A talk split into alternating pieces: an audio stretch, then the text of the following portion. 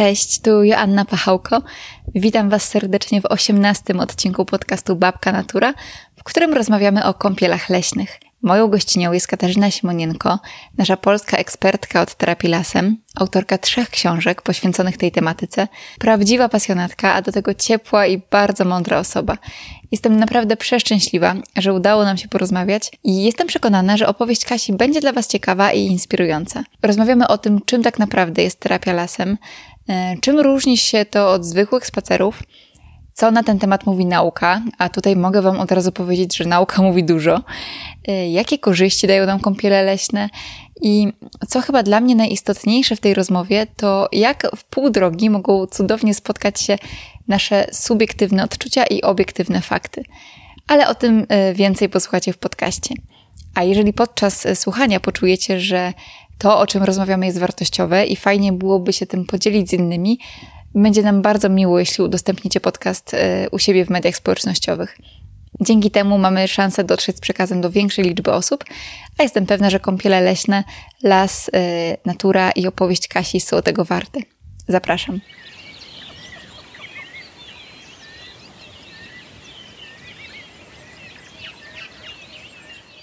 Cześć Kasiu, bardzo miło mi, że mogę Cię gościć w moim podcaście.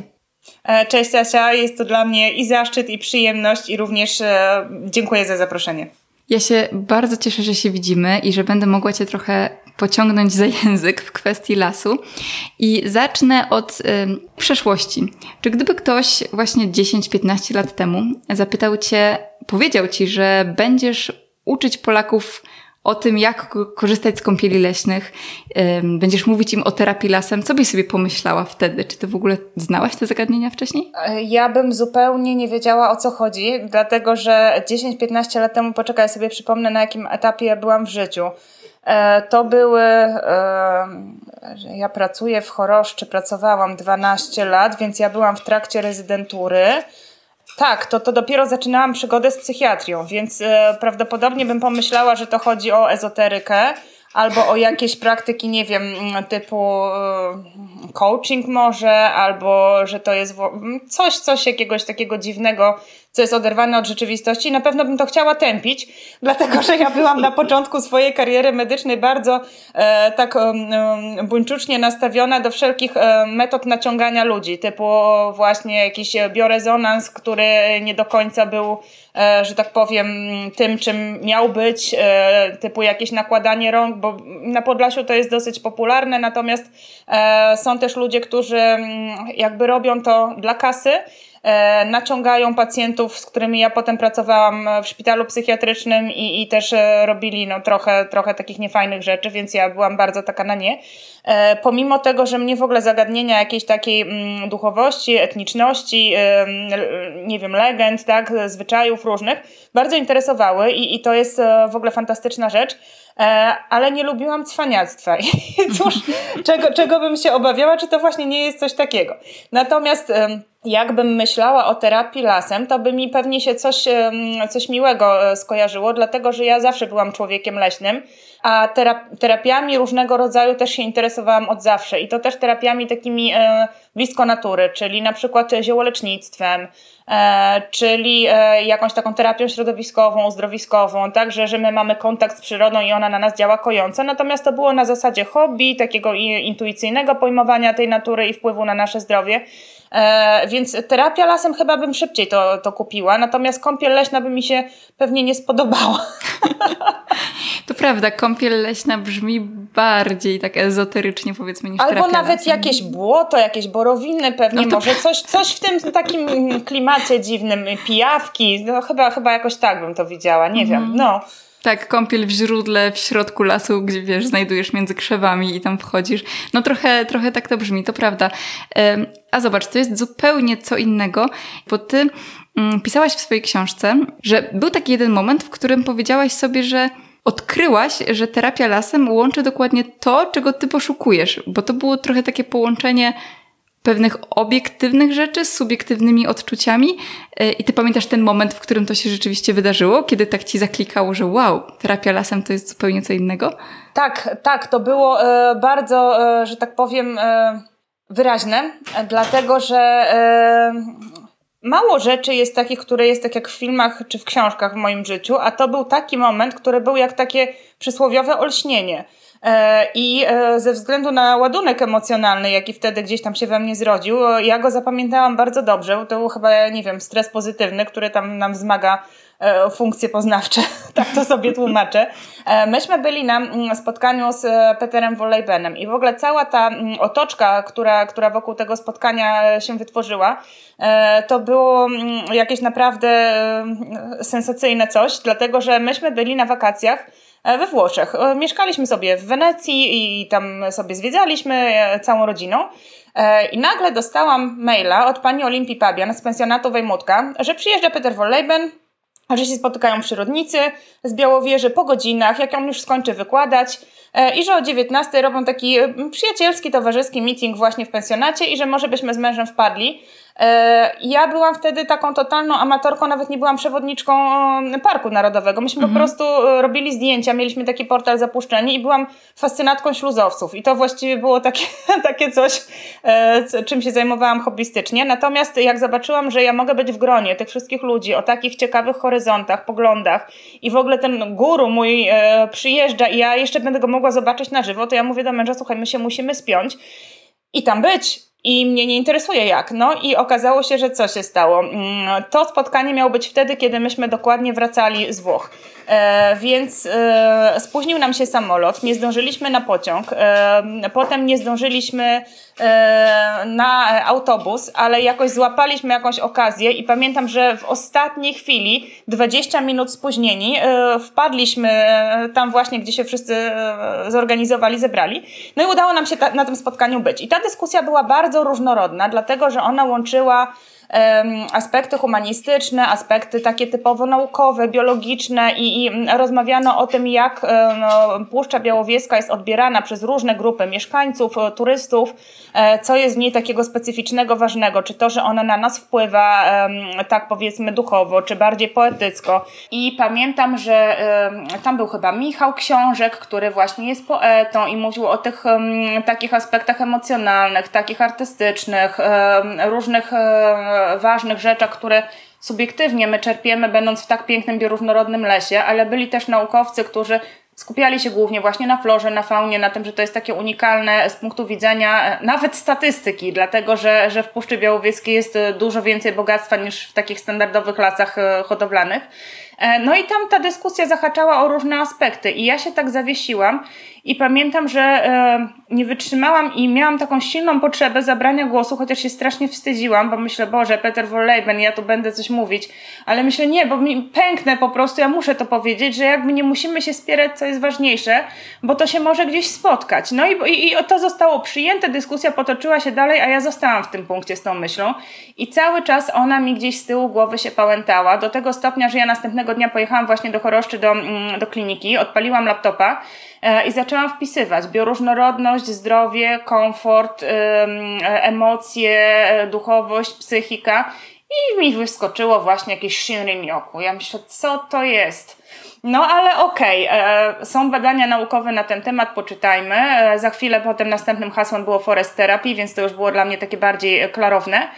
I zaczęłam czytać. No i byłam na takim etapie, że co ciekawego przeczytałam, to e, chciałam robić z tego kompilację, żeby mi potem się wygodnie pracowało, więc pomyślałam, że sobie te ciekawsze prace zapiszę a że ich się zrobiło trochę więcej, to myślę, napiszę z tego artykuł naukowy, będzie do jakiejś e, publikacji może, no i tak sobie ten artykuł zaczęłam pisać. Miałam 15 um, publikacji gdzieś tam już omówionych, potem z tego się zrobiło 30, potem doszłam do wniosku, że napisałam 60 mhm. stron A4 i że to właściwie dużo, y, ale dalej się pojawiały nowe badania, więc y, to urosło do formy książki i ta książka właśnie w tym tygodniu wyszła. Natomiast to był taki dwuletni proces, trzyletni, na mnie to mhm. był osiemnasty rok jakoś.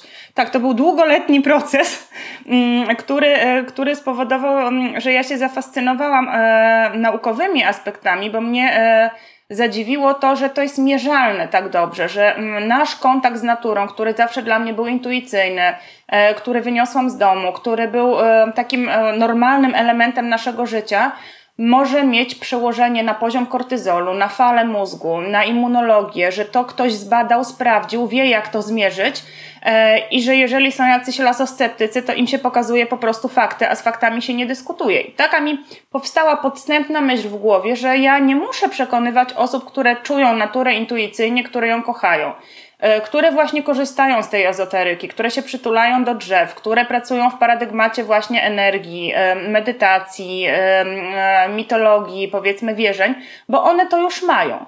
Natomiast to było bardzo spolaryzowane środowisko. Albo to były osoby o um, wysokiej wrażliwości, jeśli chodzi o duchowość, i one w tym siedziały głęboko, albo to byli ekolodzy, którzy w tym siedzieli głęboko.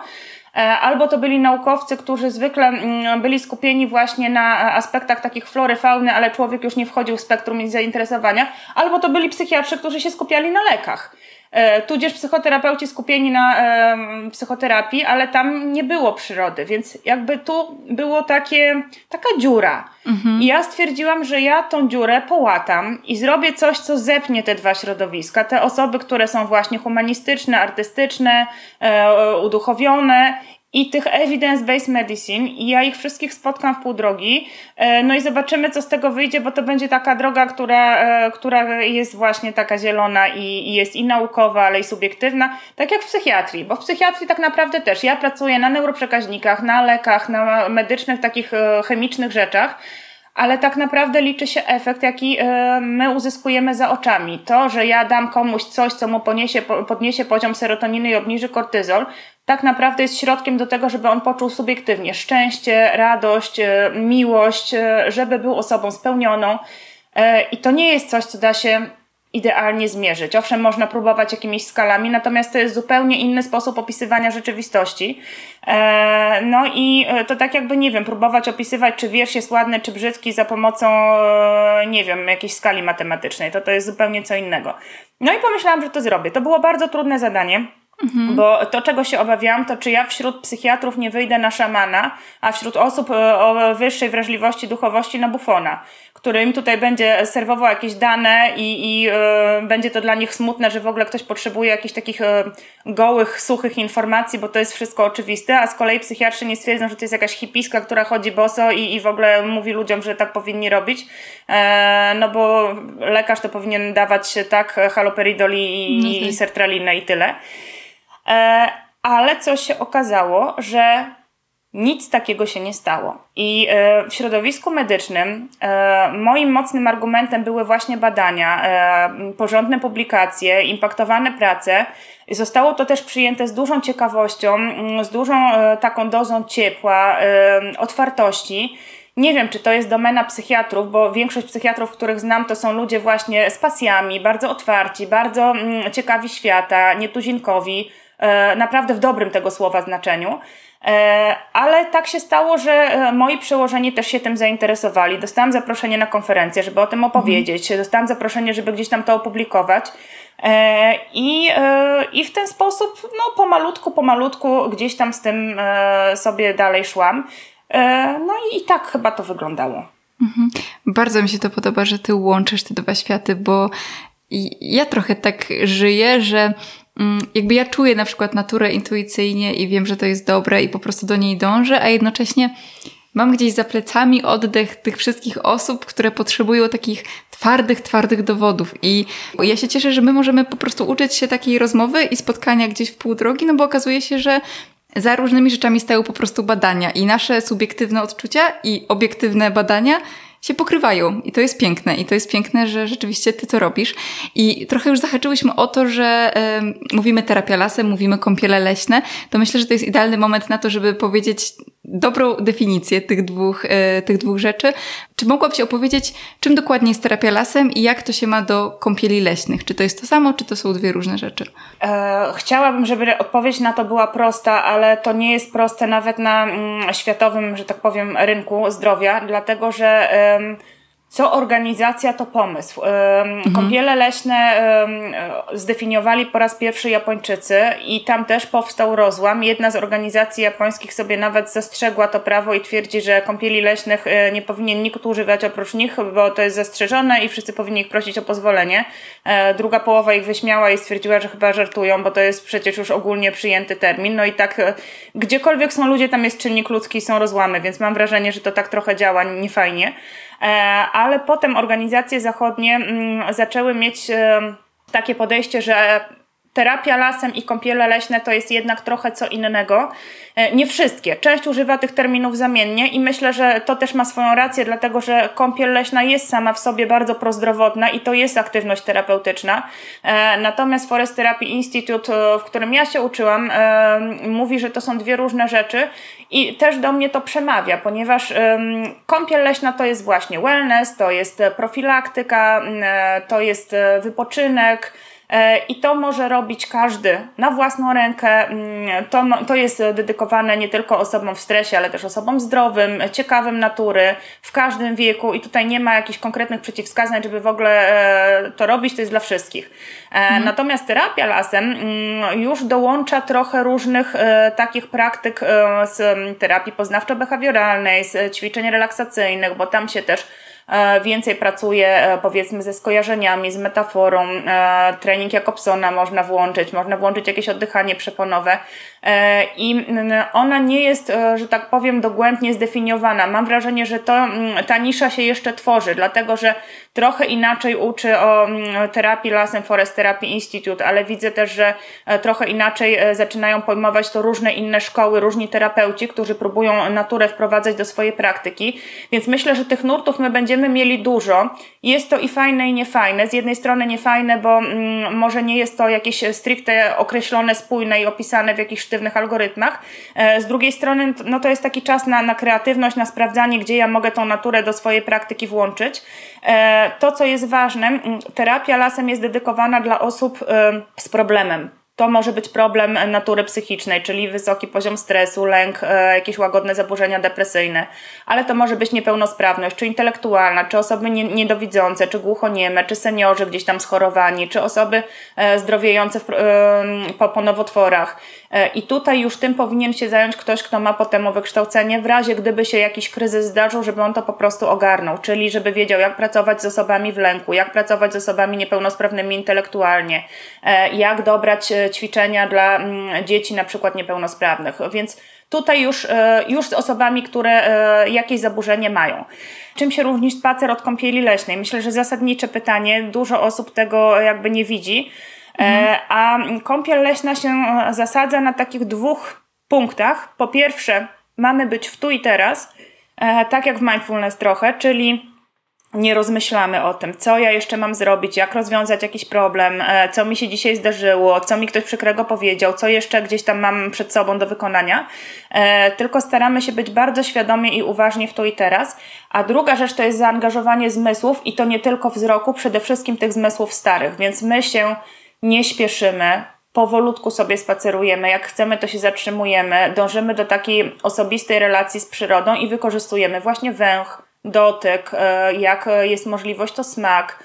E, chodzimy boso też nie dlatego, że, e, że nie wiem, tak jest ładnie, mhm. tylko że to też ma swoje różne aspekty zdrowotne, ale to nam daje też percepcyjny taki kontakt z ziemią, bo mm, to jest uruchomienie zmysłu dotyku, który jest w zaniku w tym momencie u nas. My bardzo mało dotykamy rzeczy, a to też wpływa na ośrodkowy układ nerwowy, więc E, tak ma wyglądać kąpiel leśna. Ja nie mówię, że to jest jedyna słuszna metoda na bycie w lesie, bo tych metod jest tyle, ile osób i ile nastrojów. Ja bardzo często chodzę do lasu po zupełnie coś innego, przeciwnie, bo idę na przykład sobie coś przemyśleć i to jest okej. Okay. Bo idę sobie poukładać w głowie, idę coś przetrawić, to zupełnie nie jest kąpiel leśna. Ja wtedy siedzę godzinę pod drzewem, yy, kombinuję, rozkminiam i, i to też mi bardzo dużo daje i pomaga. Natomiast kąpiel leśna to jest zupełnie coś odwrotnego. Tam nie intelektualizujemy, nie myślimy, bardziej się bawimy trochę, może skojarzeniami, yy, wyłapujemy szczegóły, E, jesteśmy ciekawi, mamy otwartą głowę. To to na tej mhm. zasadzie. Mhm.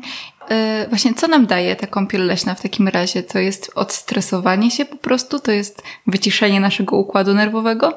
To jest główne założenie tak naprawdę? Tak, dlatego że kąpiel leśna i zmniejsza stres, i zwiększa odporność na stres, a jeżeli my już stres przeżyjemy, to szybciej nam się pomaga po tym stresie pozbierać. Więc jakby każda faza procesu e, stresowego e, jest tutaj minimalizowana. E, to, co jeszcze się dzieje, to jest jakby reakcja całego naszego organizmu na, na procesy lękowo właśnie stresowe, czyli lepsze ciśnienie krwi, bardziej takie znormalizowane. Jeżeli ktoś ma tendencję do za wysokiego, to ono będzie spadać. Unormowanie się tętna. E, zupełnie inna praca mózgu, dlatego że w lesie mamy większą aktywność fal alfa i fal beta. To, to Japończycy zbadali. Ja nie wpadłabym na to, żeby komuś podpiąć elektrody i go puścić lasem. Japończycy to zrobili. E, sprzęt w plecaczku i uczestnik sobie szedł. E, i tam mu szczytywało z czepka. Natomiast e, co za tym idzie, że my jesteśmy bardziej odprężeni, ale mm, mamy sprawniejsze funkcjonowanie poznawcze, czyli łatwiej nam rozwiązywać problemy, skupiać się, być bardziej kreatywnym, a w ogóle nas to nie męczy, wręcz przeciwnie. E, też małżeństwo kaplanów, takich psychologów potwierdza to od strony właśnie takiej procesowej, mówiąc o miękkiej fascynacji, czyli że my w lesie jesteśmy bardzo czujni, uważni, spostrzegawczy, ale że to wszystko jest dla nas w jakiś sposób ciekawe, to to nie jest męczące. Stąd to też wspomaga pamięć, zwłaszcza u dzieciaków. Bardzo fajnie e, widać to na zdjęciach obrazowych, bo prześwietlono mózgi dzieci, które spędzały dużo czasu w zieleni i się okazało, że te mózgi są lepiej rozwinięte od dzieci, które e, wychowywały się w blokowiskach, więc to widać nawet gołym okiem. Ale co jeszcze? Immunologia, czyli wzrasta nam poziom tych słynnych komórek NK, natural killers, komórek, które walczą z procesami zapalnymi, które pomagają nam walczyć z infekcjami, nawet z nowotworami, bo to są takie e, komórki, które produkują granzymy, granulizyny, więc tutaj jakby to. E, co jeszcze? Na pewno e, unormowanie rytmu dobowego, łatwiejsze zasypianie, mhm. na pewno też zmniejszenie ogólnych procesów zapalnych, progu bólowego, Dużo tego jest i to tylko od strony fizjologii, bo ja w tym momencie mówię o fizjologii, czyli jak, jak to można, że tak powiem, ogarnąć narzędziami. Natomiast jest mnóstwo innych sfer, E, typu sfera właśnie emocjonalna, sfera duchowa, sfera relacyjna, e, które może są już mniej mierzalne, ale są równie ważne w człowieku i na nie też las wpływa e, w zależności od no, indywidualnej wrażliwości, ale wpływa bardzo głęboko też. I znowu mi się to podoba, że powiedziałaś, że te sfery są równie ważne, także to działa na nas bardzo holistycznie i nasze po prostu odczucia, które my mamy, mogą się super łączyć z tym, że właśnie poprawiamy sobie odporność w lesie, albo że mierzalne jest to, że spada nam poziom stresu na przykład. A jeszcze pamiętam, mm, jak gdzieś czytałam różne wywiady z tobą, to wpadł mi w oko, padły mi w oko takie badania, które przytoczyłaś o tym, że wzrok tak naprawdę nie jest kluczowym zmysłem w lesie, prawda? Tak jak teraz też powiedziałaś, że bardziej istotne są te zmysły starsze, czyli słuch, dotyk, węch, coś takiego powiedziałaś, tak? Że jeżeli będziemy patrzeć po prostu na las, to nie będziemy tak bezpośrednio odczuwać tego zmniejszenia poziomu stresu. Czy ja to dobrze zapamiętałam? E, były dwa badania, które trochę się różniły wynikami. W jednym e, patrzenie na las powodowało takie głębsze odprężenie, które się przekładało na zmniejszenie e, ciśnienia krwi i tętna, w drugim nie. E, używano tylko wzroku, bo ten las wyświetlano na m, mm, monitorach LEDowych. No i okazało się, że e, osoby, które e, patrzyły na las, miały subiektywne poczucie, że są zrelaksowane. Tak im się wydawało. Praca kory mózgowej też była słabsza, co przemawiało za tym, że mózg się relaksuje w tym płacie przedczołowym, takim odpowiedzialnym za te nasze różne e, kombinacje i rozkminy i intelekt. E, natomiast układ autonomiczny nic, jakby nie ruszył. I zrobiono ćwiczenie odwrotne. E, zaprowadzono badanych do lasu, połowę, połowie zawiązano oczy, a drugiej połowie nie. No i okazało się, że i osoby, które widziały las, i osoby, które nie widziały lasu, autonomicznie głęboko się zrelaksowały. Czyli ciśnienie, właśnie tętno, mm, zmienność tętna to jest jeszcze taki inny e, parametr. E, I, I wszystkie różne inne funkcje, które e, nie zależą od naszej woli, bez względu na to, czy ten uczestnik patrzył na las, czy nie patrzył. Czy chodził, czy siedział, chociaż oni nie, oni wszyscy siedzieli. Tak, oni musieli siedzieć, ale to działało. Natomiast samo patrzenie właśnie nie. Kora owszem, subiektywne poczucie, że no fajnie, tak, podoba mi się to, i jakby to jest ok, widok lasu z okna jest ważny, e, bo też nas koi elementy gdzieś tam wystroju wnętrz, jeżeli one mają wzory takie fraktalne, naturalne, to samo w sobie jest dla naszego mózgu bardzo korzystne. Natomiast jeżeli chcemy pełne spektrum, to znowu nie powinniśmy dzielić na warstwy. No to ja pamiętam ze Szreka jeszcze, że ogry mają warstwy jak cebula i ludzie się tutaj dużo nie różnią. E, nie jest dobrze, jak my próbujemy z natury coś pojedynczego wyciągnąć e, i na siłę forsować tylko ten jeden czynnik wtedy, kiedy on naturalnie występuje w zespole. Tak jest w ziołolecznictwie, że owszem, my możemy wyekstrahować na przykład, no taki może niezbyt popularny powiem przykład, ale, ale z konopi cannabidiol, CBD, a możemy podać w leczeniu powiedzmy epilepsji olejek, który ma szereg różnych innych kanabinoidów i on będzie działać, e, tak mi się wydaje, skuteczniej, ponieważ te mm, składniki e, wpływają na siebie synergistycznie. Podobnie jest w lesie. Były badania też e, przez Japończyków zaprojektowane, gdzie oni próbowali wyizolować najważniejszy składnik zapachu lasu.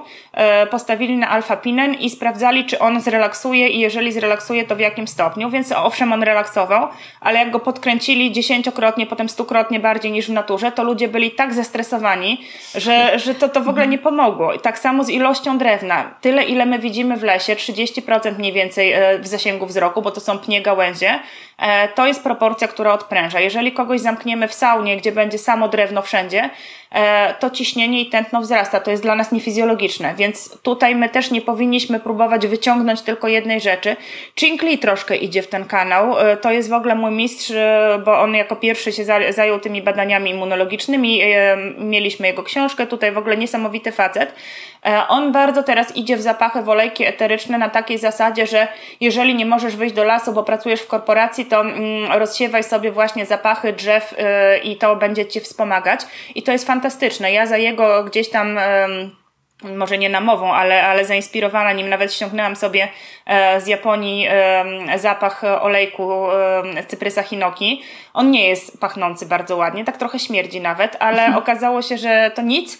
E, badani, którym to śmierdziało e, i tak odnosili korzyści zdrowotne, ale o co mi chodzi, żebyśmy też nie poszli w taki kanał, że my mm, robiąc sobie zapach w pokoju zastąpimy tym wyjście do natury, bo to nam może pomóc, owszem, doraźnie, ale to nie jest to samo i nigdy nie będzie. Tak samo wszystkie wirtualne rzeczywistości, e, jakieś powiedzmy syntetyczne fragmenty, e, to nie jest to samo. My powinniśmy e, korzystać z tego w całości, w pełni i wtedy to w całości, w pełni na nas będzie działać. No, my jesteśmy złożeni i, i, i tyle, i tak ma być. To jest dobre. I powiedziałaś, że to jest też fizjologiczne, bo tak naprawdę my wyszliśmy z natury, my wyszliśmy z lasu. I też mi się to wydaje ciekawe, bo mam wrażenie, że jak się mówi o terapii lasem, o kąpielach leśnych, to my bierzemy ten las jako coś, tak, jak taka nowość, prawda? O, teraz chodzimy do lasu i będziemy tutaj się odprężać. A to jest trochę tak, że my wracamy do lasu, prawda? Tak. Tak to de, de facto e, wygląda. Tak, i ja jeszcze nawiążę do tego, o czym myśmy rozmawiały tutaj e, przed chwilką, dlaczego ten wzrok nie jest aż tak ważny. Dlatego mam wrażenie, że e, te wszystkie zmysły starsze, typu właśnie węch, dotyk, to są zmysły stare filogenetycznie. One są mm, typowe e, dla gadów na przykład. To są takie, e, takie obszary mózgowia, które jako pierwsze też w toku ewolucji się wykształciły. I e, my w rozwoju takim filogenetycznym, jak jesteśmy tym zarodkiem jeszcze w ciąży, to przechodzimy sobie te wszystkie fazy, tak jak przechodziły różne istoty w, w trakcie ewolucji. Też mamy tam ogon i, i skrzela i potem nam to zanika i ten mózg też się podobnie rozwija. Więc jakby od najstarszego naszego przodka my to wszystko w jakiś sposób, mm, mówiąc w cudzysłowie, pamiętamy i z tego w tak pierwotny sposób korzystamy. To, to są atawizmy, natomiast te atawizmy na nas bardzo mocno wpływają. E, I tutaj właśnie jest to samo, że naszym środowiskiem naturalnym, ewolucyjnie, e, był las, w większości to był właśnie e, dla nas tutaj mieszkających w Polsce las niżowy, środkowoeuropejski, taki jaki jeszcze tylko jest w Puszczy Białowieskiej, bo ze względu na to, że miał cenne drewno, on został powycinany.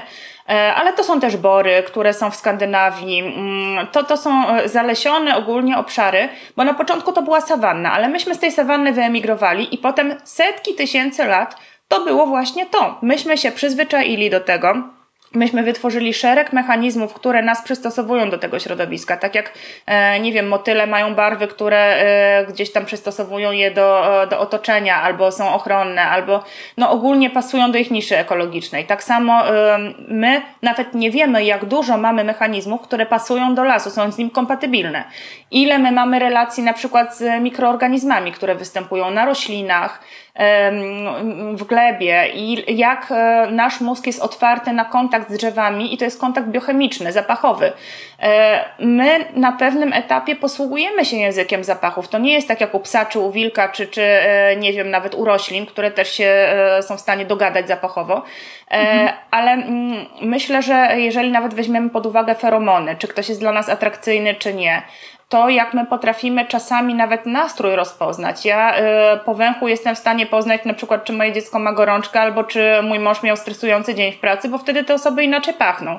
I las swoimi zapachami też wpływa na to, jak my się czujemy, jak my się zachowujemy, jak różne e, elementy w nas zaczynają reagować. E, więc to jest wszystko system i to jest nasze miejsce. My tam jesteśmy w domu, my stamtąd wyszliśmy e, i potem się zgubiliśmy i zrobiliśmy sobie zoo, stwierdziliśmy, że to zoo to jest fajne, takie zoo laboratorium trochę, zbudowaliśmy sobie sami terraria ze, ze szkła i stali, e, zatłoczyliśmy się, zrobiliśmy sobie hodowlę ludzi takie sztuczne i stwierdziliśmy, że właściwie no, mamy karmę, mamy tak, nie wiem, karuzelkę i będziemy tu biegać, bo to jest fajne. I potem zaczęło nam w tym być źle, więc stworzyliśmy sobie rzeczywistość alternatywną, którą jest internet.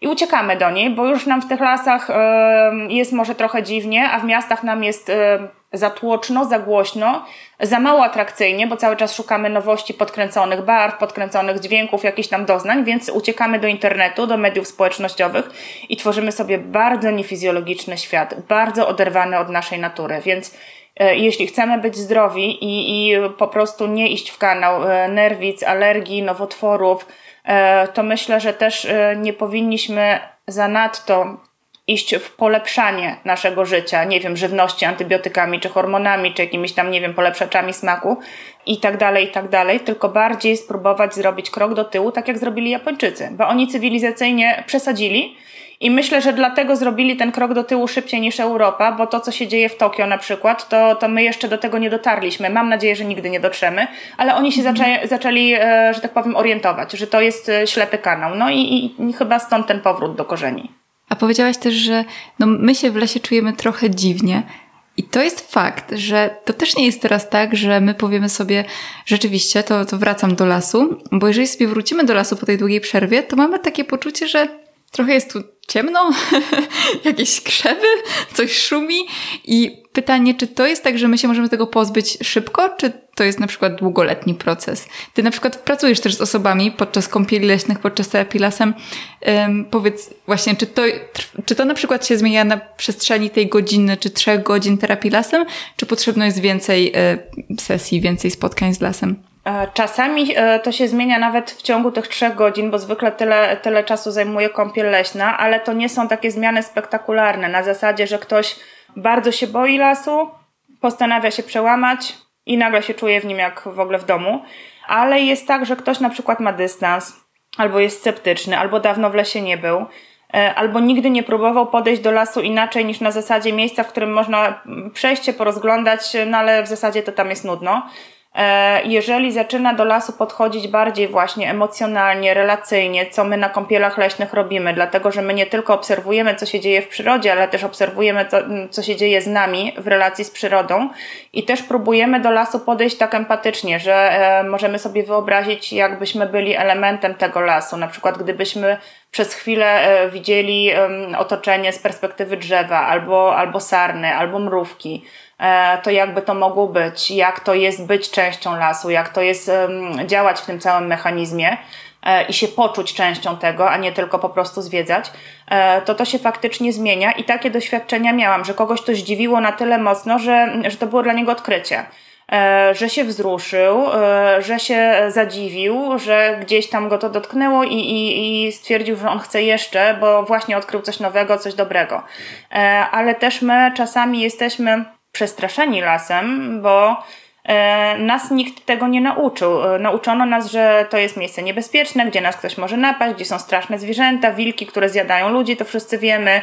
Dzik, który jest dziki i się rzuca na człowieka i trzeba na drzewo szybko zmykać, tak? No, albo, tak, tak. albo kleszcze, które się też rzucają gdzieś tam do gardeł i wszystkich zarażają wszystkim. Więc e, my, nie znając przyrody, boimy się tego, no bo, bo, bo to wynieśliśmy z domu, ale też zatraciliśmy mm, zdolność przetrwania w lesie. E, większość osób pewnie gdyby się znalazła w lesie nie wiedziałaby od czego zacząć, jeżeli miałaby tam spędzić tydzień. Jak zbudować schronienie, jak rozpalić ogień, co można zjeść, czego nie można. Kiedyś to była naturalna wiedza, to, to wszyscy wiedzieli. No bo od tego zależało przetrwanie. Teraz y, to jest dla nas miejsce bardzo takie mm, niekomfortowe, poza strefą naszego komfortu, bo y, my się nie musimy starać, żeby zdobyć mm, pożywienie. Na przykład idziemy do sklepu, kupujemy i ono jest. A w lesie już nie jest tak prosto. Natomiast są osoby, które wręcz przeciwnie, które się tam czują jak ryba w wodzie. No właśnie, nomen omen, prawda? Ryba w wodzie, człowiek w lesie. I, i, i czują to wszystko i mają tą wiedzę, interesują się tym i jest to dla nich bardzo takie e, dobre, normalne i, i chcą ją coraz więcej. Wszystko zależy od, też od naszego mm, tła, można powiedzieć, od jakichś przekonań, w których wyrośliśmy, czasami od naszych indywidualnych jakichś uwarunkowań, od, od naszych ścieżek życiowych, więc to jest bardzo różnie. Ale bywa tak, że jeżeli ktoś po prostu tego spróbuje, e, to może mu się zmienić podejście do lasu, do natury. E, ja ostatnio czytałam taką wypowiedź e, w internecie, że jedna z uczestniczek konkursu właśnie też dotyczącego lasu powiedziała, że jej tereny są całe porośnięte lasami i to jest straszne, bo ten las śmierdzi ściółką, grzybami i las dusi jej województwo. I tak sobie pomyślałam, jakie trzeba mieć doświadczenia życiowe, żeby mm, mieć takie skojarzenia, e, bo, bo skojarzenia też z czegoś się biorą, że, że to, co jest dla nas naturalne, jest jakieś takie e, śmierdzące, niefajne, nieczyste e, i duszące. Więc warto się czasami sobie przyglądać, dlaczego ja tak reaguję, co we mnie takiego jest, że, że mnie to blokuje, co oznaczałby dla mnie ten brud. Las jest fajnym punktem wyjścia do metafor, do tego, żeby się przyjrzeć też sobie w kontekście te, tego, co się dzieje w przyrodzie i ja e, uwielbiam to robić. E, kiedy zobaczę na przykład jakiś proces, który mnie zafascynuje, to czasami się zastanawiam, Gdyby ten proces odbywał się w moim wnętrzu, to czym on by był? Czy on byłby wzrostem, czy byłby rozkładem? Jeśli rozkładem, co w tym momencie w moim życiu potrzebuje tego rozkładu? Czy ja jeszcze to kurczowo trzymam? Czy ja to mogę puścić tak jak drzewo puszcza liście? E, czy to jest dobrze, że ja się tego pozbędę, bo może, może jakby drzewo zostało z liśćmi na, na zimę, to przecież nie przetrwałoby, więc może to jest czas, żeby mhm. się pozbyć, a może to jest czas na kiełkowanie, może to jest czas na deszcz, czym ten deszcz jest, więc to jest taka fajna praca, myślę, że każdy mógłby sobie troszkę tutaj się pobawić, e, że tak powiem, ze swoimi skojarzeniami i, i za każdym razem ten las nam może coś opowiedzieć ciekawego. Mhm.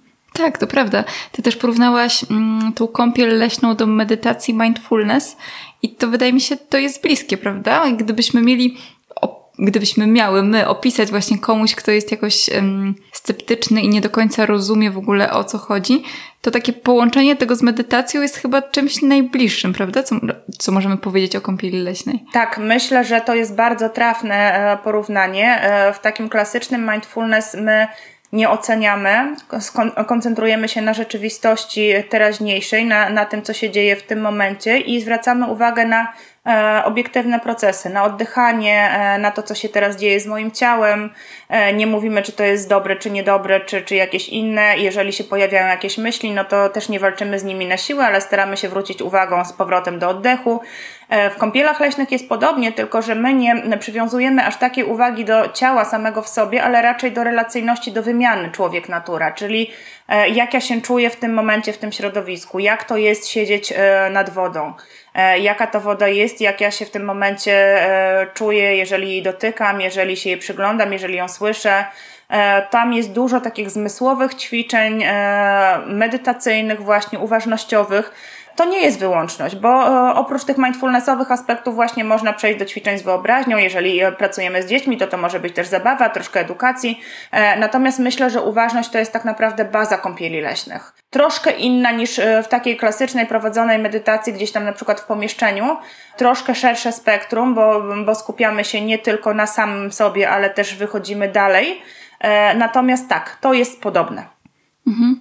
Tak powiedziałaś, że właśnie to nas uczy tej relacji człowiek-natura i mi się przypomniało, mm, jak Podlaskie Travel, y, kampania Podlaskie Travel, był taki moment, był cykl wideo, które pokazywały nam y, naturę. Można było sobie to włączyć jako taką y, medytację i po prostu tego sobie posłuchać i można było to przełączać. Ja pamiętam, że sobie włączyłam jakieś chyba zachodzące słońce na, nad łąką I, i te dźwięki mm, owadów nad tą łąką, to słońce. Ja to oglądałam i poczułam trochę taki ścisk e, gdzieś w sercu, że, że mnie tam nie ma, prawda? Że ja to widzę na ekranie, a że mnie tam rzeczywiście nie ma. A z drugiej strony pomyślałam, że gdybym tam była, to ja bym robiła temu zdjęcie na Instagram, że, że ja bym od razu bym ciągnęła telefon, żebym gdzieś była pewnie rozbiegana, robiła mnóstwo innych rzeczy, zamiast po prostu się nad tym skupić. I do mnie chyba wróciły jakieś takie wspomnienia z dzieciństwa, kiedy ja po prostu uważnie na to patrzyłam i się tym zachwycałam. I pewnie właśnie ta kąpiel leśna jest trochę tym, że, że my się trochę zmuszamy do tego, żeby schować te telefony, żeby schować te rozbiegane myśli i ktoś, właśnie tutaj przewodnik kąpieli leśnych, po prostu nas w tym prowadzi i nas oducza tych właśnie trudnych takich zachowań, takiego rozpraszania się. I wydaje mi się, że to, to jest bardzo fajne.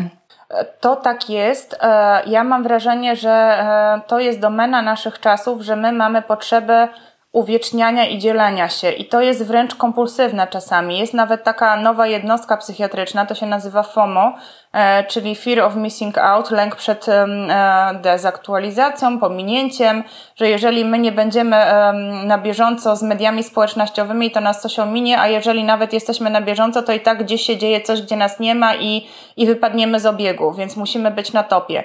E, I to myślę, że nie tylko przyrody dotyczy, dlatego że to trochę tak, jakbyśmy, nie wiem, rozmawiali ze, ze swoim chłopakiem albo ze swoim dzieckiem przez Skype'a albo przez, przez Zooma E, i tęsknimy i chcielibyśmy go przytulić, e, chcielibyśmy poczuć jego zapach i być blisko, ale w momencie jak ten nasz super przystojny facet albo nasze super wspaniałe dziecko już się pojawia w naszym zasięgu, e, to zamiast z nim spędzić leniwe popołudnie, to my robimy zdjęcia, bo chcemy się nim pochwalić, jaki on jest super. Więc jakby to jest zaprzeczenie relacyjności, to jest mm, tworzenie skorupy, to jest tworzenie gdzieś tam jakiejś fasady i myślę, że to jest bardzo dobre, jeżeli my promujemy pewne idee, prawda, to temu ma służyć, że my E, na przykład stosujemy media społecznościowe, żeby propagować jakieś dobre wartości, styl życia, ale są osoby, które kompulsywnie uwieczniają właściwie większość momentów. E, co dzisiaj zjadłam, co wypiłam, tu jestem z chłopakiem, tu jestem z psem, tu jestem z kotem. Ja wiem, też tak robię, jak jestem z psem, no to to jest mój taki słaby mhm. punkt.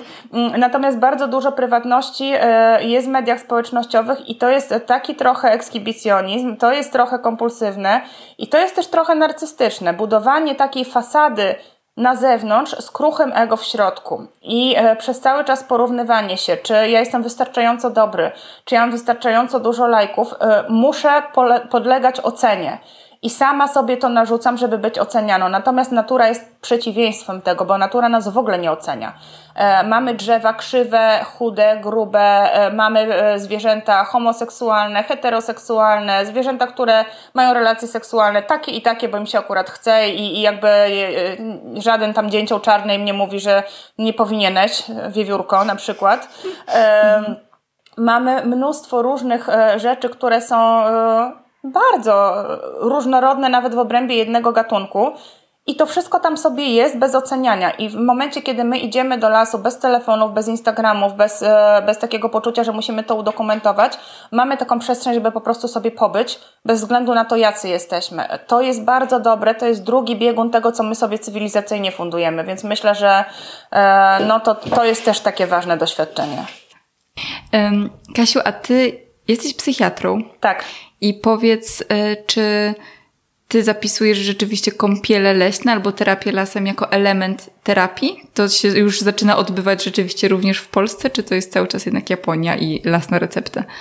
To się odbywa w Polsce i to mam wrażenie, że już od bardzo dawna, tylko bez tej terminologii, dlatego że e, jak e, ja sama chodziłam do lekarza i jak moje dziecko było malutkie i dużo chorowało, to nasza pani pediatra mówiła tak, nie ma wysokiej gorączki, nie ma zmian osłuchowych w płucach, więc to, co możecie zrobić, żeby ten antybiotyk nie był konieczny, to proszę bardzo, tu jest rezerwat Katrynka, tu jest Puszczak Nyczyńska, trzy godziny dziś, trzy godziny jutro, trzy godziny pojutrze. Przyjdźcie za cztery dni na kontrolę. I, I to była recepta, którą myśmy dostawali. Mi się to wydawało bardzo e, takie okej okay, na miejscu, natomiast jeszcze nikt wtedy o kąpielach leśnych nie słyszał. E, I ja może nie mówię stricte, że proszę zażyć kąpieli leśnej e, z przewodnikiem i tak dalej, zwłaszcza, że tutaj tych przewodników jakoś bardzo dużo nie ma, więc też bym nie chciała, żeby to było jakoś nieetyczne. Natomiast wysyłam pacjentów do przyrody zdecydowanie e, i mm, proponuję im, co tam mogą zrobić. Czy właśnie, żeby sobie taką kąpiel leśną zrobili sami, e, czy z rodziną, czy z przyjaciółmi, no bo tu jest ważny też komfort, więc to nie, nie, ma, nie ma być tak, że ktoś idzie sam i się boi przez cały czas. Jak się nie czuje w lesie bezpiecznie, no to niech pójdzie z taką osobą, z którą się będzie czuł ale nie będzie się czuł spięty, że robi coś dziwnego na przykład. Mhm. No i cóż jeszcze? Staram się w ogóle zwracać uwagę na styl życia, czy jest wystarczająca ilość wysiłku e, fizycznego, czy jest zdrowa dieta, czy jest zachowana higiena snu, e, czy nie ma siedzenia w mediach za dużo, zwłaszcza przed snem, ale też czy ta e, przyroda, czy w ogóle wyjście na zewnątrz jest w takim harmonogramie dnia, tygodnia. I zdarza się tak, że ja pacjentów faktycznie wysyłam do lasu, do przyrody i że ja ich z tego rozliczam, czy byli. Miałam taką pacjentkę, która mm, przyszła też z lękiem bardzo silnym. E, i myśmy rozmawiały o tym, co ewentualnie ona by oprócz leków mogła e, wprowadzić takiego do, do swojej rutyny e, dziennej, żeby ją to odprężało. Zupełnie myśmy o lesie nie rozmawiały. Ja ją zapytałam po prostu, czy jest coś w życiu, co działa na panią kojąco i co pani lubi robić, ale pani sobie nie daje na to przestrzeni, bo trzeba, nie wiem, pracować, zajmować się rodziną i tak dalej. A ona mówi, no jest taka rzecz, ale to takie może trochę, ja wiem, czy to o tym mówić, takie to jest nietypowe. Ja myślę, nie, no to okej, okay. mówię, to cokolwiek to jest, tak, no to może porozmawiajmy o tym. E, no i pani mówi tak, ja bardzo lubię szukać poroża. Ja mówię fantastycznie. To y, w tym tygodniu trzygodzinne wyjście y, celem szukania poroża. W przyszłym tygodniu trzygodzinne wyjście celem szukania poroża. Widzimy się na następnej wizycie i ma to pani włączyć. To jest zalecenie lekarskie. Y, chodzi o to, że mm, słowo lekarza trochę ma moc. E, mhm. I jak e, zwłaszcza się z tego pacjenta rozlicza, czy pan to zrobił, czy pani to wdrożyła, bo leki lekami, ale my też musimy podziałać na te wszystkie inne płaszczyzny, czyli nie tylko na fizjologię, ale też właśnie na emocje, na odprężenie, na bodźce, bo też e, przychodzą pacjenci wysoko wrażliwi i oni są autentycznie przebodźcowani. E, nasza cywilizacja bardzo lubi nas silnie stymulować. To jest taki, taka amfetamina e, percepcji, dlatego że my e, ciągle, tak, tu światło, tu podkręcone barwy, kolorowe zdjęcia, non-stop coś się wyświetla. Nie czytamy już książek, tylko czytamy PDF-y, więc filmy. E, hałas w miastach, e, słuchanie na słuchawkach, czyli już bezpośrednio do ucha, nie, nie słuchanie w przestrzeni, tylko słuchanie do ucha, e, mocne perfumy, mocne barwy, bardzo jesteśmy mocno stymulowani, a czym się kogoś mocniej stymuluje, tym on potem poszukuje nowych podniet. Był teraz taki mm, fajny serial, adaptacja powieści Aldousa Huxleya, mm, Nowy Wspaniały Świat i tam też fajnie pokazano, jak ludzie szukali nowych doznań bodźcowych, bo to im e, wspomagało układ nagrody, ale mm, jakby poszukiwali pustki tak naprawdę, bo nic się za tym e, nie kryło. Tam nie było treści, tam była sama stymulacja. E, I jeżeli ktoś jest wysoko wrażliwy, to go to po prostu rozstraja, męczy, on jest rozbity, nie wie dlaczego, bo wszyscy wokół uważają, że to jest normalne, a ja jestem jakiś dziwny. E, a to nie jest tak. To nie jest tak, że ja jestem jakiś dziwny. E, ja po prostu mam dosyć, bo ja mam stary próg wrażliwości, taki jak, jaki mieli ludzie kiedyś i, i to, to są moje geny, to, jest, to jestem ja i, i to jest okej. Okay. No i ten las wtedy bardzo fajnie może to wyrównać, więc też to jest dobra opcja. Aha, to jest stary próg wrażliwości, to ciekawe, bo ja jeszcze nie przeczytałam książki Wysoko Wrażliwi, a ona była teraz po prostu, wszyscy ją czytali ostatnio, przynajmniej gdzieś w mojej takiej bańce informacyjnej, mm, więc ciekawe jest to, co powiedziałaś, że to z tego wynika. I chyba też warto powiedzieć o tym, że my w miastach żyjemy tak około 200 lat, coś mm, takiego. Tak, tak, to jest dosyć nowe, dlatego że wcześniej, nawet jeżeli były małe miasteczka, to i tak się żyło blisko przyrody, bo nie było prądu, były lampy naftowe, więc ten rytm dobowy był taki e, bardziej naturalny. Nie było tak zwanego zanieczyszczenia światłem. E, żywność była produkowana e, w naturalny sposób, więc nie było tych wszystkich substancji takich polepszających, chemicznych i tak dalej. I mimo wszystko w miastach nie było aż tylu ludzi. To były garstki, kupcy, intelektualiści, natomiast większość osób to były jednak niewielkie miejscowości, wsie i, i e, to jest nowy trend. E, były takie fajne badania, które porównywały właśnie e, ilość czasu spędzonego w mieście przez ludzkość do historii gatunku. I tak jakbyśmy wzięli pod uwagę, mm, że ludzkość to jest człowiek, który ma 70 lat, E, to w mieście on spędził ostatnie 10 minut swojego życia. no więc wyobraźmy sobie, że przez 70 lat przyzwyczajaliśmy się do jakiegoś miejsca i ostatnie 10 minut nas przesadzono do innego. No jak my się możemy do tego przyzwyczaić ewolucyjnie? Nie ma opcji. E, no mhm. i tak to wygląda. To jest bardzo obrazowe porównanie, rzeczywiście. Czyli musimy sobie po prostu przestawić w mózgu, no, że my wracamy sobie, wracamy do lasu, a nie idziemy do niego tak po prostu na wycieczkę, bo, bo tak nam się zachciało. I to, to tak naprawdę wiele tłumaczy różnego naszego przebodźcowania, zmęczenia i tego, że my w tej naturze czujemy się dobrze i to ma bardzo duży związek z tym, że po prostu jesteśmy częścią tej natury i bardzo fajnie mi to współgra. I teraz też jak myślę o tym, że jesteśmy częścią, jak bardzo las w nas żyje, to też przypominają mi się wszystkie słowa związane z lasem, to jak tak naprawdę ten las jest związany z nami też um, historycznie, etnograficznie, religijnie, duchowo, że on tak naprawdę towarzyszy nam na bardzo różnych wymiarach. I tak chciałabym Cię zapytać, dla Ciebie czym jest las? Jeżeli Ty byś miała sobie myśleć o swojej relacji z lasem, to jak byś ją określiła? E, wiesz co, ja mam e, taki trochę chyba inny pogląd niż obecnie e, obowiązujący na rozróżnianie niektórych odrębności. E, dlatego że e, mnie kształtowała w dużej mierze filozofia celtycka i oni bardzo nie lubią rozgraniczeń, oni lubią połączenia. Nawet e, w ich wzornictwie to widać, że tam są ornamenty z plecionek, ze spirali, gdzie różne, różne elementy współtworzą się i tworzą warstwy i jakby przeplatają się, są barwne, ale tworzą całość. E, jest taka fantastyczna książka, bardzo ciężko ją dostać po polsku. Teraz to jest Biały Kruk, ale jeżeli ktoś by miał okazję, ostatnio widziałam chyba po trzech latach e, jej nieobecności, pojawiła się na Allegro. E, nazywa się Anam Kara, napisał ją John O'Donoghue i to jest książka, która wywarła na mnie bardzo duży wpływ. Ona tam pięknie opisuje tą filozofię. To tam mm, widać właśnie to, że i duchowość, i emocje, i mm, ciało, i popędy to są różne aspekty tej samej całości, co do której my nie musimy całkowicie sobie wyjaśniać jej jednym paradygmatem, bo to jest wspaniałe, że jesteśmy złożeni. Owszem, my możemy sobie tłumaczyć naturę istnienia, mm, naturę, nie wiem, sakrum, e, Boga, bogini, tak, jakkolwiek to jest rozumiane w różnych kulturach e, ale my znamy wycinki rzeczywistości, możemy sobie je gdzieś tam obracać w głowie i i tak naprawdę to nadal pozostanie złożone, nadal pozostanie subiektywne i nie powinno się wykluczać, ani nie powinno się dewaluować. Tak jak mm, my na przykład mm, możemy się przyjrzeć miłości. To jest e, piękne uczucie, które opisują poeci, które analizują e, psychoanalitycy na kozetkach, które fizjolodzy opisują jako wyrzut oksytocyny e, i, i generalnie to tyle. Więc każdy z nich ma rację. Każdy z nich ma rację, bo miłość to jest coś, co jest bardzo mocno dotykające, bardzo subiektywne, bardzo poetyckie i temu towarzyszy wyrzut oksytocyny. Jakby tak ma być, dlatego że to jest spójne i trzyma się kupy. Jakby nie było oksytocyny, nie czulibyśmy tego pewnie, co nie znaczy, że to nie jest poetyckie i piękne. I, i, i tyle. I ja tak mam trochę z lasem. Ja go definiuję e, jako. Nie, ja, ja go nie definiuję właściwie. Ja się w nim osadzam. I y, ja siebie postrzegam w kontekście lasu, a las postrzegam w kontekście siebie. Ja tu nie widzę jakiejś takiej y, y, twardej linii, która by nas oddzielała, dlatego że mam wrażenie, że ja to nie tylko jestem ja jako Kasia e, i to jest moje ciało, ale to ja to też są moje relacje, ja to moja rodzina, ja to moje pasje, moje miłości, moje środowisko, moje nienawiści, moje, nie wiem, różne inne rzeczy.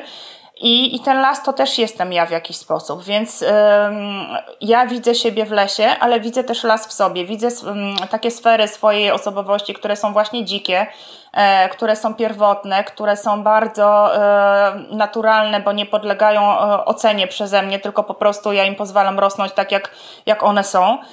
I od wielu lat mam takie poczucie, jak jestem w przyrodzie, że mm, tam jest dużo takich e, kręcących się, migoczących, e, to będzie abstrakcja teraz, e, dzwoniących światełek, mhm. które tworzą takie mm, różne między sobą połączenia, tunele, koła, kręcą się, tak jakby to był żywy, duży jeden organizm i ja po prostu w tym wszystkim jestem.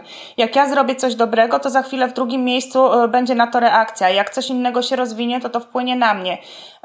I ja mam też takie poczucie, jeżeli ja mam potrzebę zrobienia czegoś e, dobrze, e, to to nie wynika z wyrachowania, nie wynika z jakiejś potrzeby pochwalenia się, czy, czy z jakiegoś tam głębokiego altruizmu, tylko tak jak Terry Pratchett pisał kiedyś w Trzech Wiedźmach bodajże, że e, tak się robi, bo tak trzeba. I ja mam wrażenie, że po prostu tak się robi, bo tak trzeba, bo dzięki temu system będzie sprawniejszy. Tak samo jak las nam daje tą odporność, bo tak trzeba, bo system będzie sprawniejszy i to jest naturalne. Więc ja się czuję komponentą. Tak bym to określiła. O tej dzikości też mm, e, troszkę napisałam, jakby ktoś e, miał ochotę bardziej właśnie o tych takich e, filozoficznych dywagacjach sobie poczytać w Nerwach w las. To jest książka, która będzie e, za tydzień, za dwa tygodnie, jakoś tak na początku maja. E, I tam jest dużo o tym. Tam jest dużo o dzikości, o głębi, o procesach właśnie takich osobistych, e, leśno-ludzkich, relacyjnych.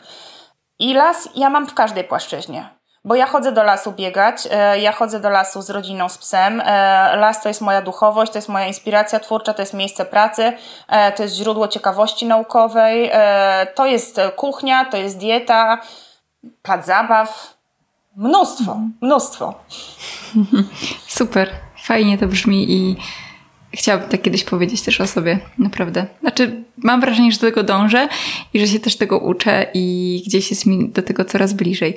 Mm, jeśli nasi słuchacze też chcieliby swoją relację z lasem jakoś pogłębić albo w ogóle stworzyć, e, to cóż, napisałaś, tak jak mówiłaś, e, teraz wspomniałaś o nowej książce, a jeszcze jest mniej nowa, ale również całkiem nowa książka Lasoterapia, prawda? W której tak, tak naprawdę opisujesz, jak możemy my sami, to znaczy tak naprawdę krok po kroku, co zrobić, żeby zażyć takiej kąpieli leśnej. Tam jest tak naprawdę wszystko od... To jest przewodnik taki, żebyśmy tak, po prostu poszli i sobie korzystali. Tak jest. Mhm. Super. Także jeżeli ktoś będzie szukał informacji o kąpielach leśnych, to zdecydowanie tam.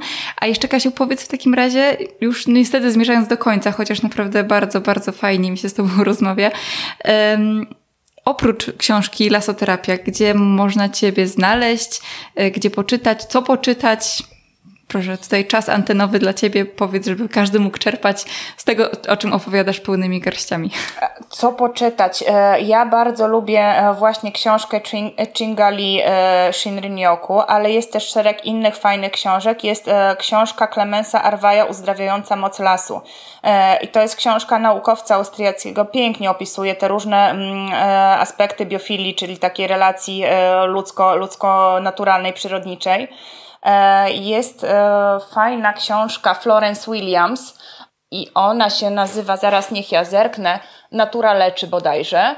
E, więc to jest troszkę taka mm, reportażowa sprawa, która opisuje to, jak autorka jeździła do różnych autorów publikacji naukowych i poznawała ich w realu. Więc dla mnie to, była, to był smaczek, bo ja siedziałam, pisałam swoją monografię naukową przez ileś tam lat, a potem wzięłam książkę Florence i w tej książce było napisane, e, jak wygląda na przykład Boomjing Park, albo że ten i ten to jest rudy i lubi oglądać ptaki, a ten zjada cały czas batoniki, a ten pije kawę ze Starbucksa, więc takie fajne mhm. rzeczy miałam wrażenie, jakbym tych ludzi spotykała i, i widziałam ich jako ludzi, a nie tylko jako nazwisko w, w publikacji. Bardzo fajna książka. E, natomiast e, co jeszcze? Książki Richarda Luwa na pewno. Ostatnie dziecko lasu, Witamina N, Gdy wzywa nas dzicz. Książki, które warto podsyłać naszym dzieciom. Baza, dzieci z Bullerby, Ronia, córka z Bójnika. E, to są takie rzeczy, które gdzieś tam rozbudzają w nas tą, tą tęsknotę, tą jakąś fascynację przyrodą. W ogóle Astrid fenomenalnie pisze. Na co dzień ja lubię też publikacje takie popularno-naukowe. Peter Wolleben, cała jego trylogia właśnie o drzewach, o zwierzętach fenomenalna książka o drzewach, dlatego że e, bez niej nawet nie wiedziałabym, że drzewa potrafią ze sobą rozmawiać, dbać o swoje dzieci, uczyć się nawzajem. W ogóle bardzo, bardzo ciekawa rzecz. Czyli to jest sekretne życie lasu. Tak, tak, tak. To jest, to jest świetna książka. E, tak myślę, co ja jeszcze ostatnio czytałam, bo, bo tego idzie, że tak powiem, dużo, e, ale e, Biegnące z wilkami Fran Franceski, e, Franceski Pincoli Estes. To jest taka bardziej dla kobiet, ale to, to jest też o dzikości książka, którą bardzo lubię. No ta Anam Kara, o której wspomniałam, też pięknie o relacji człowiek-przyroda. Simona Kossak to już chyba nie trzeba reklamować, prawda? Dla bardziej takich przyrodników ciekawych świata Adam Wajrak, to to też w każdej ilości mogę czytać. Więc tutaj w zależności od tego, co, co nas gdzieś tam pociąga, kręci i tak dalej. Jeśli chodzi o praktykę, gdzie mnie można znaleźć w Puszczy Białowieskiej? Ja mam e, mhm. taką stronę Centrum Terapii Lasem i tam przynajmniej raz w miesiącu staramy się taką wyprawę zorganizować, ale też e, w kontekście takiej mandali rocznej, czyli znajdujemy sobie teren, spotykamy się mniej więcej w tym samym terenie o różnych porach roku, żebyśmy mogli obserwować procesy, patrzeć jak to miejsce się zmienia, jak my się zmieniamy, co w nas pracuje, e, więc to jest też takie fajne doświadczenie, że można na, na taką kąpiel leśną sobie pójść parę razy w roku i popracować z różnymi obszarami w kontekście tego, co się dzieje z przyrodą. Mamy też tam kruka zaprzyjaźnionego, który tam mieszka, nazywa się Murkan. On nas odwiedza, nie było go tylko dwa razy. Od 2018 roku ja tam oprowadzam i nie było go tylko dwa razy. zawsze jest, zawsze przylatuje, jest tak ciekawski. Ostatnio był z partnerką, e, więc w ogóle e, rewelacyjny towarzysz. E, no i tak, to, to myślę, że, że tutaj można troszkę sobie wybrać, troszkę, troszkę się zaciekawić tymi leśnymi rzeczami. No i, i praktyka przede wszystkim chyba. Mhm. No tak, po prostu iść i chłonąć. Y i chłonąć ten las. Ale super, że mówisz o tych książkach. Y, to pokazuje, że jest ich coraz więcej i że to są rzeczywiście wartościowe publikacje, więc mm, jak najbardziej. Ja wiem, że ty też polecasz mm, w swoich mediach społecznościowych czasami jakieś różne rzeczy, y, więc też y, jakby tutaj zachęcam słuchaczy do śledzenia ciebie, twoich działań gdzieś na Facebooku i na Instagramie, bo myślę, że to jest bardzo Mm, bardzo fajne i bardzo ważne i super rzeczy opowiadasz. Jak zacznę rzucać, jak zacznę wrzucać e, jedzenie i siebie z mężem, e, jak nie wiem, leżymy w łóżku na kanapie, w kinie i tak dalej, e, to mnie walni. Także mam nadzieję, że do tego nie dojdzie, ale nigdy nie wiadomo, gdzie nas cywilizacja zaprowadzi, więc też Dokładnie. trzeba być ostrożnym. Dokładnie, tak, ale trzeba mieć gdzieś to z tyłu z tyłu głowy, żeby pamiętać o tym, co jest tak naprawdę dla nas ważne to fakt. E, w ogóle śmiesznie, bo przestałam cię widzieć. jest u ciebie tak ciemno. Bo u mnie jest tak ciemno, tak. Ja nie wstaję, żeby tak. tutaj nie, nie, nie porwał się dźwięk, ale ciemność zapadła. Jasne. Tak? Jasne, więc... E, Jak symbolicznie. Dokładnie. Dokładnie, więc przestajemy się widzieć, ale mam nadzieję, że e, jeszcze się kiedyś zobaczymy i to na Pewnie. żywo. Pewnie, oczywiście. Także ja ci Koniecznie bardzo... na żywo. Nie Koniecznie. możemy poprzestać na tak leśnej znajomości w ogóle e, pociągnąć tylko przez media społecznościowe. To byłoby takie bluźniercze wręcz. Tak, musimy, to byłoby trochę słabe. Musimy to zrobić w rzeczywistości, zwłaszcza, że obie jesteśmy z Podlasia, mamy dużo, dużo ładnych miejsc, gdzie możemy się spotkać, więc tak. Dokładnie, zróbmy to. E, więc jak się spotkamy, to może wrzucimy to na Instagram. Albo na Facebook. Nawet wam Albo pokażemy, co będziemy jadły. Dokładnie, dokładnie tak. E, a ja ja Ci tymczasem bardzo, bardzo dziękuję za rozmowę i yy, no, dziękuję. Było super. Dziękuję, było mi bardzo miło. Pozdrawiam. Dziękuję Wam za wysłuchanie podcastu. Koniecznie dajcie znać, jak Wam się podobało. Możecie pisać do mnie na Facebooku albo na Instagramie. Wszędzie znajdziecie mnie jako Babka Natura. A jeśli chcecie być na bieżąco z nowymi odcinkami, możecie zaobserwować podcast w Spotify albo zasubskrybować go w innej aplikacji podcastowej. Dla mnie to też będzie sygnał, że podobają Wam się treści, które tworzę. Dziękuję raz jeszcze za wysłuchanie i do usłyszenia w jakiś kolejny piątek.